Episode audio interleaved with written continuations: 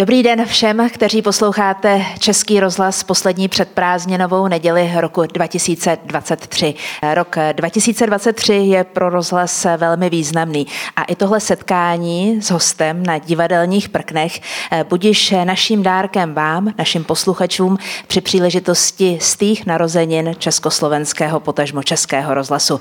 A pěkný podvečer přeju vám všem, kteří jste přijali naše pozvání a jste teď spolu s námi v Pardubické divadle 29. Moc krát děkuji, že jste přišli. Tady v Záletech jsme za dobu jejich existence měli sportovce, zpěváky, novináře, zpěvačky, vědce, vědkyně, historiky, lékaře, lékařky. Dnes přijde žena, která říká, že trápení a maléry se s odstupem času ukážou jako dobrá zkušenost a že kouzlo starých věcí léčí. Z jejich obrázků vyzařuje klid a štěstí. A mimochodem právě štěstí, ať už domácí, anebo mu dáme jiný přívlastek, má pro nás díky mému dnešnímu hostovi další rozměr. Moc prosím, abyste přivítali malířku a herečku Ivu Hüttnerovou. Dobrý den, dobrý den. Já moc děkuji, že jste přijala moje pozvání. Taky děkuji, že jste mě pozvali. Jsme v divadle 29, mým hostem speciálních předprázdninových záletů je malířka a herečka Iva Hüttnerová. Ivo, já jsem se dívala na vaše obrázky a uvědomila jsem si, jak nutné je se zastavit, jak nutné je se sklidnit. S tím záměrem kreslíte? Nevím, jestli jsem začala s tím záměrem malovat, ale během let jsem zjistila, že k tomu mému povolání v divadle a vůbec způsobu života, který žiju, je to malování ideální protipol, jak se uklidnit, a když potřebuju uklidnit rychle, tak přijdu domů a okamžitě, jak si zuju boty, tak už sedím u toho psacího stolu, kde maluju a cítím, jak se mi rozlévá klid po těle a všecko je mi jedno, všechny ucpané silnice a tak mi můžou být ukradené, protože přestože maluju už víc než 50 let, 51 let, tak pořád mě to baví úplně stejně jako na začátku. A uklidňuje samozřejmě. Projeví se v každém tom obrázku vaše momentální rozpoložení?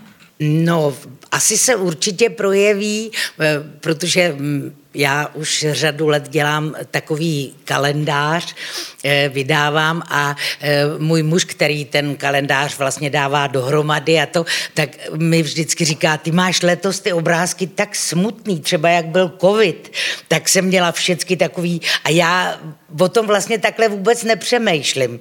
A pak, když je dám vedle sebe, co jsem za ten rok třeba toho covidu namalovala, tak je vidět, že ta pochmurná nálada se opravdu odráží v tom, co maluju. A nebo naopak jdu proti tomu, když už jsem hodně pochmurná, tak maluju něco, že většinou v zimě třeba maluju letní obrázky a v létě maluju nějaký zasněžený hřbitůvek. Jako. Nemá to moc logiku, ale určitě to s tím výrazně souvisí. Za každým obrázkem, alespoň to tak vnímám já, je nějaký příběh. Chápu, že některé ty příběhy jsou tak intimní, že se o nich třeba autorům těžce mluví, ale přesto je nějaký, který můžeme převyprávět. Já mám ten příběh vlastně v každém obrázku. Mě by to ani nijak jinak nebavilo. Mám velmi, velmi ráda Emu Destinovou. Od chvíle, kdy jsem se dověděla, že když jí bylo 20 let, tak si nechala na stehno vytetovat hada. Jo, a to v té době, to bylo prostě někdy ve 20. letech, tak to bylo opravdu velmi, velmi neobvyklé, ten vytetovaný had. A potom samozřejmě během jejího života začala trošku jako přibírat a tak a ten had se choval podle toho, jak se chovalo její tělo a tak a mě tahle ta příhoda tak zaujala, že vlastně jsem si dovedla představit, jak bych si v těch 20 klidně dala něco někde vytetovat a teď by to nešlo sundat a pak bych přibíral. A tak jsem prostě najednou mi ta ženská začala být hrozně sympatická, že všecko jsem si o ní přečetla, co bylo dostupné. Třeba jsem namalovala obrázek, jak někde na Malé Straně, kde ona bydlela v Kajzeršejnském paláci na Malostranském náměstí, tak je tetovací salon a před ním stojí ta rozpačitá mladá Ema a přemýšlí, jestli tam půjde nebo nepůjde a tak. A chtěla bych, aby to bylo z toho obrázku znát. Nebo ona měla ještě jeden neuvěřitelný příběh, který mám taky strašně ráda,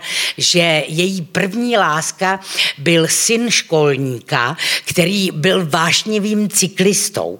A ta Ema ho šíleně milovala a tak. A samozřejmě rodiče se mohli pominout, že je to syn školníka, protože ona byla z velmi, velmi dobré rodiny a bránili jim v lásce velmi, jak Eminy rodiče Knitlovi, tak ty jeho školníkovi. Já jsem teď nemůžu si vzpomenout, jak on se jmenoval příjmením, ale on si ji opustil a ona je pochovaná na Vyšehradě v té společné hrobce a v rukou má fotografii téhle svojí první lásky, toho cyklisty. Tak jsem namalovala obrázek, jak je cyklistický závod, takový ten dobový, jak ty kluci jezdili na těch strojích, měli ty čepičky, všecko svaz československých cyklistů a v cíli stojí Ema s věncem a čeká na svého cyklistu a tak. Hrozně mám vždycky ráda ten příběh. Když jste začala používat olejové barvy, tak vlastně jste poprvé je viděla na koleji, když jste studovala u Jana Kanýzy? Moje teta pracovala, to byl národní podnik Druhema, kde se ty olejové barvy vyráběly a ona mi začala nosit ty použité zkažené, když byla zmáčknutá nebo tak, tak mi přinesla takovou sadu barev a já jsem s tím občas tak jako zkusila něco malovat, ale takový ten první impuls k tomu, abych začala malovat s větším zaujetím, byl právě můj spolužák z divadelní fakulty Honza Kanýza, který bydlel se mnou na koleji a maloval v pokoji a já jsem se občas mi dovolil, abych se dívala, jak maluje a mě to počínání celý přišlo tak úžasný, že jsem to taky zkoušela. Ale vždycky jsem udělala takový pokus a zase jsem to opustila, protože jsem byla studentka DAMU, že a ten studentský a společenský život byl tak pestrý, že jsem na to neměla tolik času, ale skutečně malovat tak jako vědomně jsem začala, když jsem čekala v Karlovarském divadle syna a všichni byli na zkoušce a já už jsem nemohla zkoušet, protože jsem měla obří břicho a ze zoufalství jsem si vyndala ty pomačkaný barvy od té tety a zkoušela jsem malovat, říkala jsem si, až se dítě narodí, to jsem ještě ani nevěděla, že to bude kluk, tak asi se k tomu nedostanu nebo toho nechám, ale tak mě to malování těšilo a vzrušovalo, že i když se kluk narodil, kterýmu bylo letos 50, takže já maluju 51 let, tomu děťátku je 50 let, mu bylo v lednu.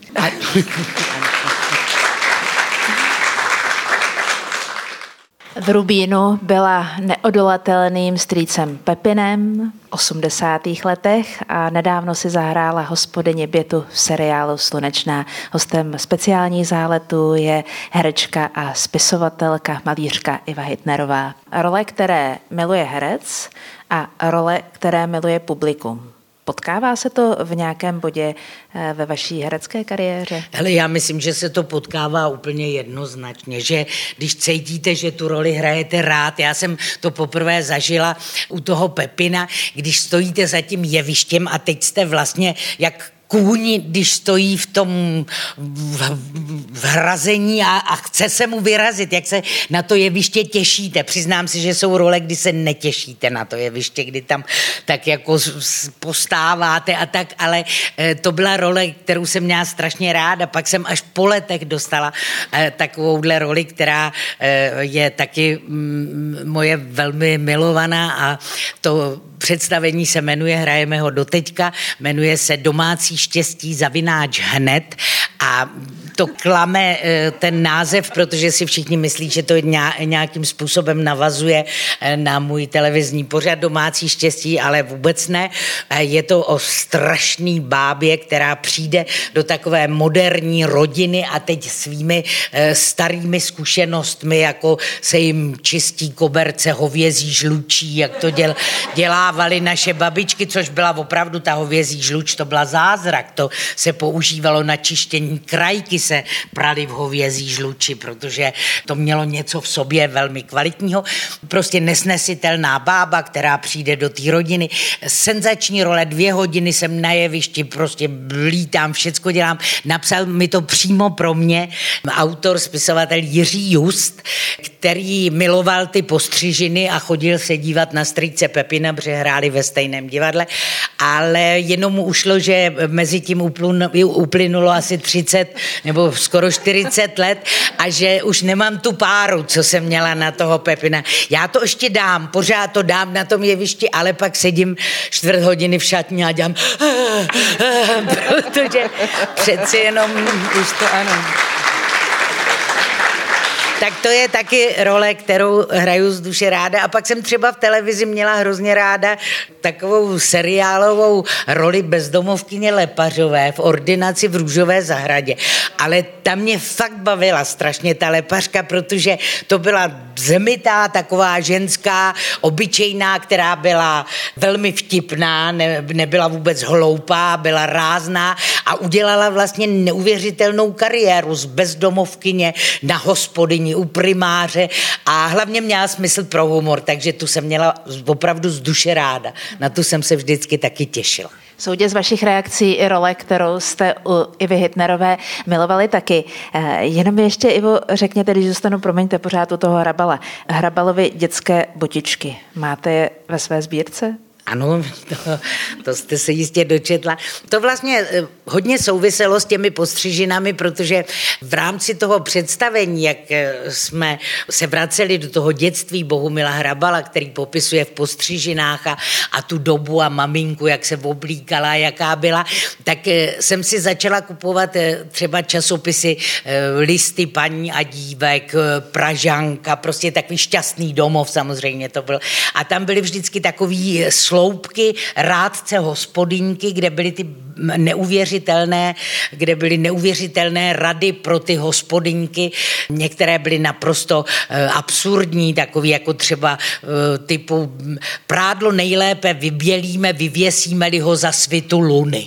No, nebo třešně uchráníme před ptáky, když na strom pověsíme každých 10 dní mrtvého raka a každých 10 dní opět nového. Jo? A to je skutečně, to tam vyšla takováhle rada, já třeba jsem raka v životě neviděla, jako na to, že abych ho někde věšela a tak, ale jenom jsem si tak ty rady sbírala a začala jsem mít ráda tudletu dobu, četla jsem si ty časopisy a na základě toho jsem vydala knížku právě těch babičkovských rad, když jsem jich nazbírala opravdu hodně. Celou jsem si ji sama napsala, ilustrovala a pak podle té knížky vlastně vznikl pořad v České televizi Domácí štěstí. A já jsem, abych se vrátila k tomu sběratelství, Bohumil Hrabal patří k mým velkým literárním i lidským láskám a točila jsem jeden díl s jeho švagrovou, paní Dagmar Hrabalovou a ona řekla, že má pro mě dárek a dala mi dětské botičky, takový ty malinkatý, kožený, ještě byly na takový kuličky, které se protahovaly takovým speciálním háčkem, aby se dali zavázat, dala mi rukavičky, které patřily mamince Bohumila Hrabala a takhle prostě jsem ty věci schromažďovala a samozřejmě stejně jako u toho malování se zase vracím k tomu, že mám ráda, když ty věci mají příběh, jo? Když o nich něco vím, že třeba do toho mého sbírání najednou jsem dostala dopis od nějaké paní ze Šumavy, že má velkou krabici na klobouky, to byly takové ty kulaté krabice, babičky to měly vždycky na skříně, kam ukládali klobouky a a že je na ní monogram AO, což patřilo Anny Ondrák, to byla naše velká filmová hvězda, manželka Maxe Schmelinga, boxera německého a tak, úžasná herečka v své doby, a že by mi tu krabici prodala, tak protože jsem mi vždycky Anny Ondrák hrozně líbila, poslala jsem té paní 2000, které chtěla, a ona mi obratem poslala potvrzení, že ty 2000 věnovala na opravu místní kapličky v té vesnici. A to mám prostě najednou tu krabici úplně k ní jiný vztah, že vím prostě ten její příběh, prostě to mám ráda, no.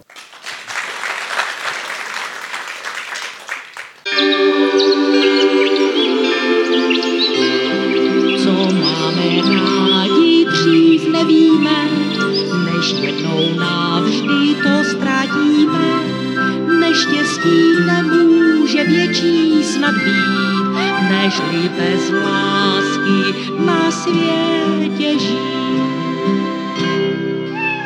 Co máme rádi, to nevíme, než jednou navždy to ztratíme. Kde? Neštěstí nemůže větší snad být, nežli bez lásky na světě žít.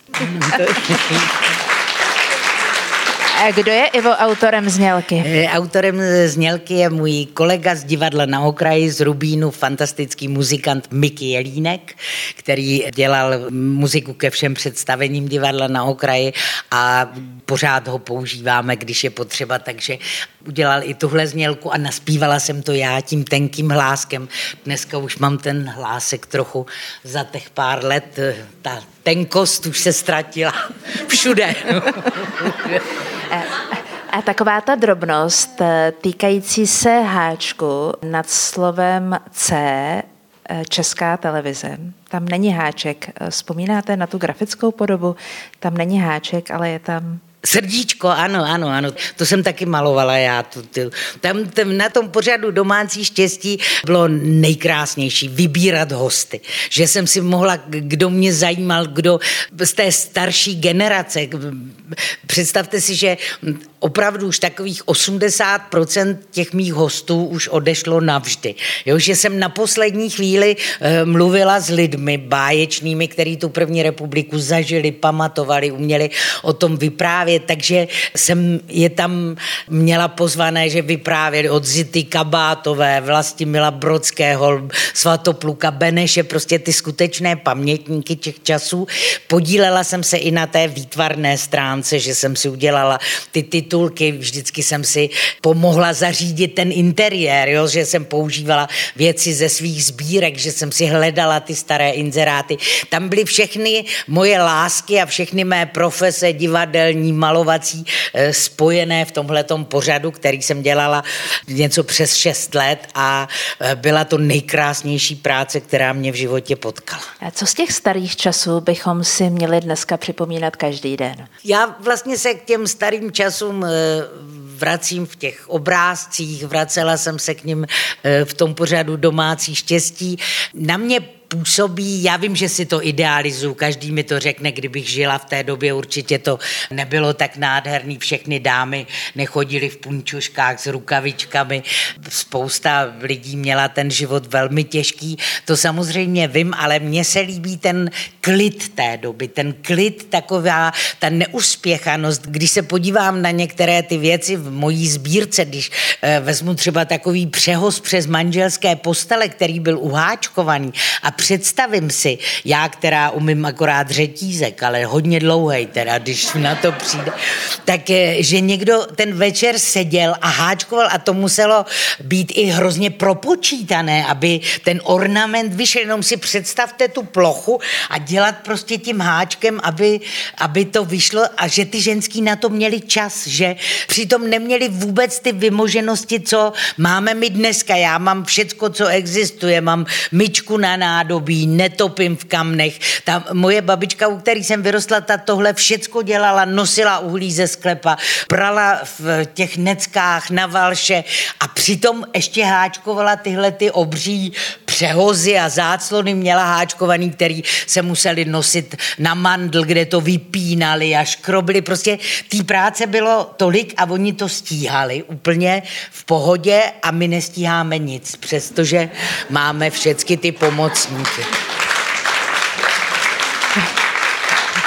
Ale řekněte mi, existuje proto nějaké vysvětlení? Ano, to jsem čekala, tuhle otázku, a kdybych ji věděla, tak samozřejmě se podle toho řídím. Já také patřím k těm, kteří nic nestíhají. Já jsem si třeba říkala vždycky v mládí, protože můj muž je vášnivý fotograf a já ho vždycky donutím, aby mi ty fotky vytiskl, protože nechci je mít ve foťáku, já je chci vidět doopravdy a tak, že jednou, až budu v důchodu nebo stará, že srovnám fotky. No jestli myslíte, že jsem už začala, já jsem v důchodu už takových let, ještě jsem nic nesrovnala, ještě prostě nevím kde jak to dělali s tím časem. V čem to je, kdyby to někdo objevil, tak to dostane cenu Nobelovu, proč my nic nestíháme a ty babičky, jo. Kdybyste si, Ivo, teď mohla znovu dát jeden díl, koho byste si pozvala jako hosta? A jaké téma by bylo hlavním tématem toho dílu? Já jsem tam měla spoustu těch úžasných hostů, ale myslím, že jedním z takových nejzásadnějších, který se mi teď vybavil, bylo, když jsem točila s panem prezidentem Havlem a on vzpomínal na svoji maminku, která byla úžasná žena a byla velmi výtvarně nadaná a ona třeba těm klukům svým, Ivanovi a Václavovi, nakreslila slabikář písmena z obrázky, který měli na zdi v pokojíčku. A ten pan prezident mluvil o mamince, o tátovi, o té rodině Havlovice z úplně jiného úhlu a takové věci, které vlastně vůbec nebyly všeobecně známé. A bylo to naprosto nádherný. Posloucháte Zálety s Ivou Hüttnerovou. Iva Hüttnerová je pro mě synonymem pro slovo štěstí, Ivo. Tak já to mám. Když si chci představit štěstí, představím si vaši vlídnou tvář, vaši rozvážnost a vaši schopnost vlídně komunikovat. Děkuju, řeknu to manželovi.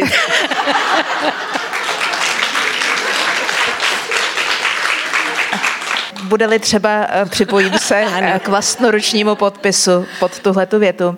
Pravidelně vás posluchači Českého rozhlasu mohli slýchat v rubrice Domácí štěstí. Byl to každodenní rytmus všech těch nápadů. Byla jich celá řada. Když jsem pročítala ta témata, říkala jsem si, jestli jste fakt dokázala všechno osobně vyzkoušet. No to vůbec, to je, víte, kolik jich bylo, těch rad, to se nedá všecko vyzkoušet. Vyzkoušela jsem pověsit prádlo za svitu luny, přišlo mi bělejší, ale jistá si úplně nejsem, nevyzkoušela jsem všecko, ale některé ty fígle jsou opravdu senzační, když to zkusíte. Tam například jeden je naprosto kouzelnický, který jsem nikdy nepochopila, ale když chcete, a to jsem zkoušela, protože jsem chtěla vystříhnout sklo do oválného rámečku, protože jsem chtěla, a sklo se dá stříhat je podle potřeby nůžkama, když to děláte pod vodou. Nevím, v čem ten fígl je, ale pod vodou vystříháte do obloučku prostě a to sklo nepraskne. A pak je tam spousta těch fíglů, který samozřejmě dobré hospodinky znají, když přesolíte polívku, dáte brambor, že vytáhne, nebo prostě tyhle ty věci, tak ty jsem vyzkoušela, ale takových řekla bych 20%. Já jsem si vybrala jednu, nebo několik tedy, a teď zkusím je brát postupně, které mě zaujaly. Třeba říkáte, že když salát ovadne, tak ho stačí postříkat vodou a zabalit ho do utěrky a vložit do lednice. Říkám si, že bych to taky občas potřebovala. Ano, se jako a tohle postříkat vodou, zrovna nezkoušela. Zabalit do utěrky. Ano. To je pravda, strčit do lednice. Ano. Tuhle radu jsem třeba nezkoušela, ale tu jsem prostě někde našla a použila, ale já v každém tom díle i v té knížce varuji, že jsou to rady, které jsem objevila, já jsem je nevymýšlela, nezkoušela, že to každý dělá na vlastní nebezpečí. Prostě. Stejně jako uživatelé předpovědi počasí vždycky na vlastní nebezpečí radu, kterou přijmou, nebo informaci, kterou přijmou, rozumím. Další. Rozpulená cibule uložená v lednici a krájená druhý den nevyvolá tolik slz? To bych řekla, že je pravda. Na to slzení u cibule je těch rad velmi mnoho. Některé z nich jsou číchat k chlebu nebo kousat do chleba u toho a tak.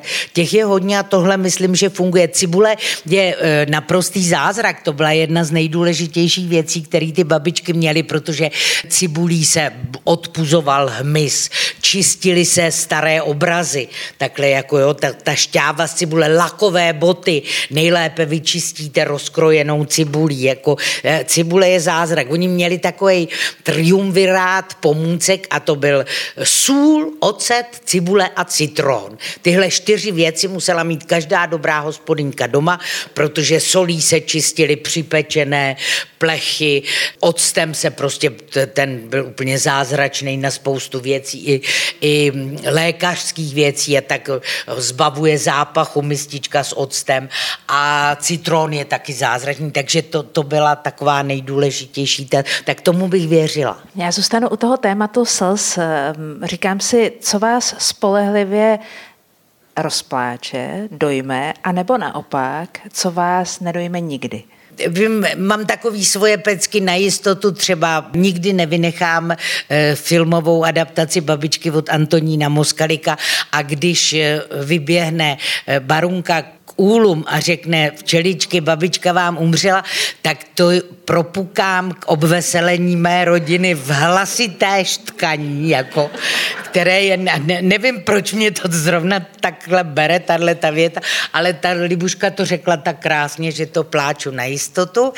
A co mě nerozpláče nikdy, to bych si musela chvíli rozmyslet, ale nevím takhle z fleku. Musela bych na to mít víc času. Možná se zamysleme. Další rada, kterou jsem zaregistrovala, totiž ta, že skvrny dobře odstraňují se octovou vodou, ostatně už jste to naznačovala, anebo citronovou šťávou. A já si říkám, jestli je nějaká skvrna ve vašem životě, kterou byste tím citronem nebo tou octovou šťávou ráda odstranila. Určitě. Určitě bych něco ráda odstranila, ale s odstupem let už mi to připadá zbytečné. Už i ty skvrny ke mně patří a už bych vlastně nic neodstraňovala. Ale vzpomněla jsem si, co mě nedojme. Teď během toho našeho povídání nedojme mě, když si stěžují lidé na špatný život, nedostatek peněz, kteří vůbec nic nedělají proto, aby ten život měli lepší, nebo aby ty peníze vydělali. Aby prostě, když přijdou ve 4 z práce a sednou si do svých plastových sedaček a nadávají na všechny ostatní, co dělají špatně a že jim nedají dost peněz a tak a nedělají vůbec nic pro to, aby jejich život byl lepší, tak to mě nedojímá. Ano.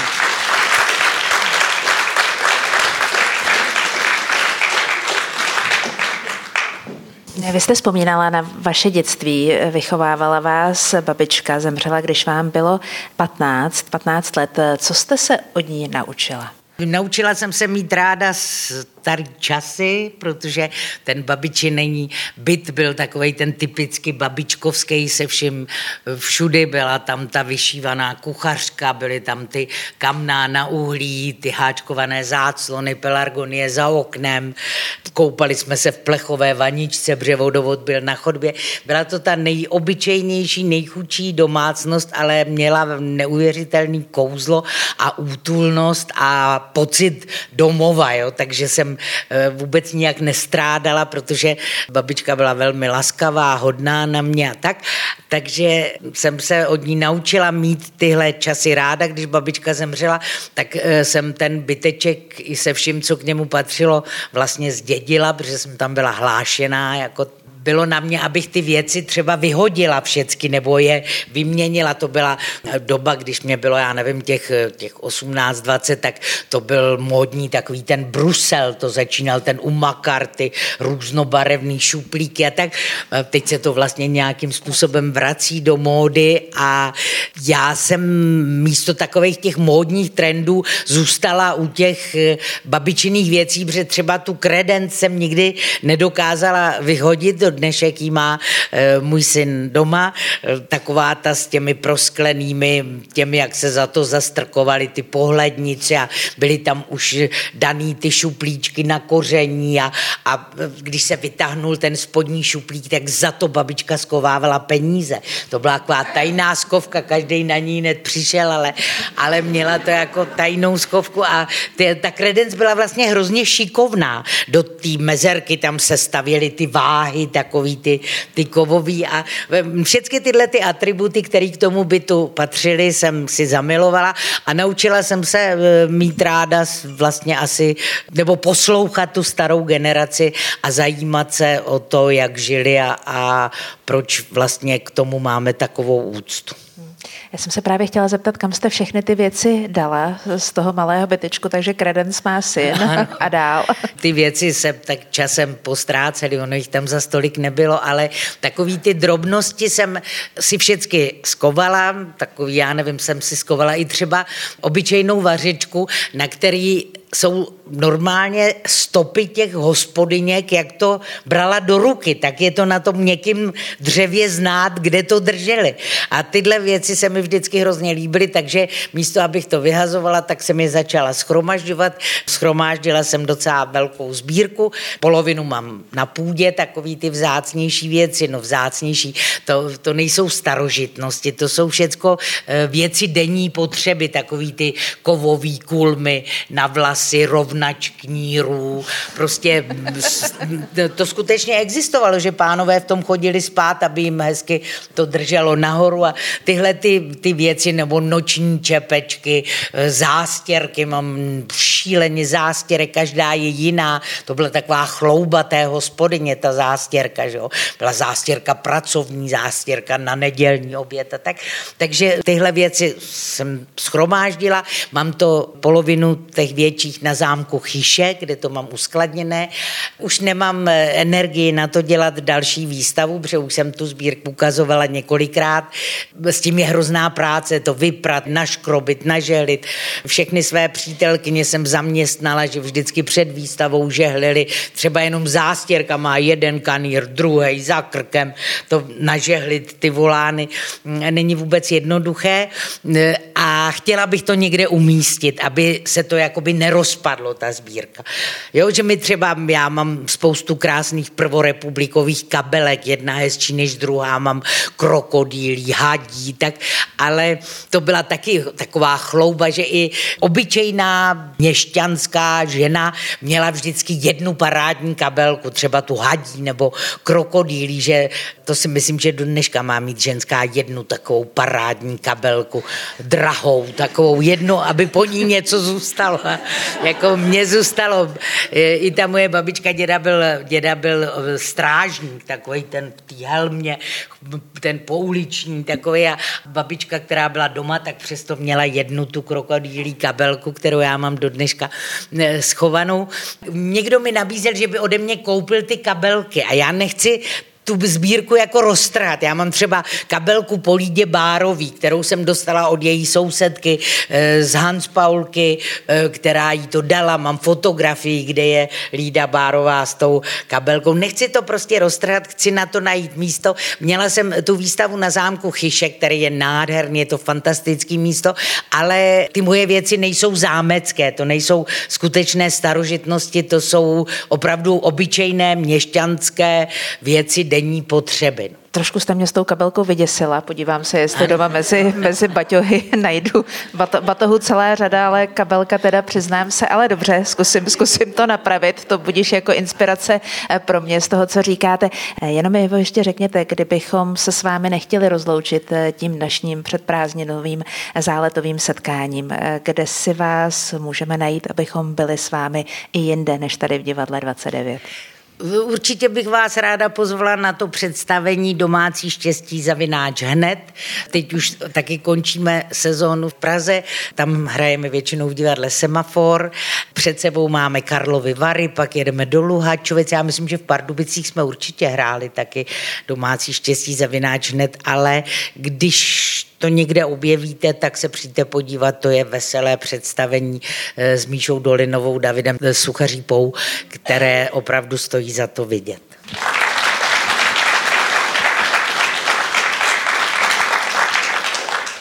Dnešní speciální předprázdninové zálety jsme pro vás vysílali z Divadla 29. Mým hostem byla malířka, herečka, spisovatelka, velmi milá dáma, která to štěstí rozdává jenom proto, že těm druhým dokáže udělat radost. Za to jí moc krát děkujeme a vaším potleskem snad trochu toho štěstí vrátíme zpátky vám, protože to, co jsme od vás dostali dnes, Ivo, bylo pro nás všechny moc důležité. Tak za to moc krát děkujeme. Taky děkuju.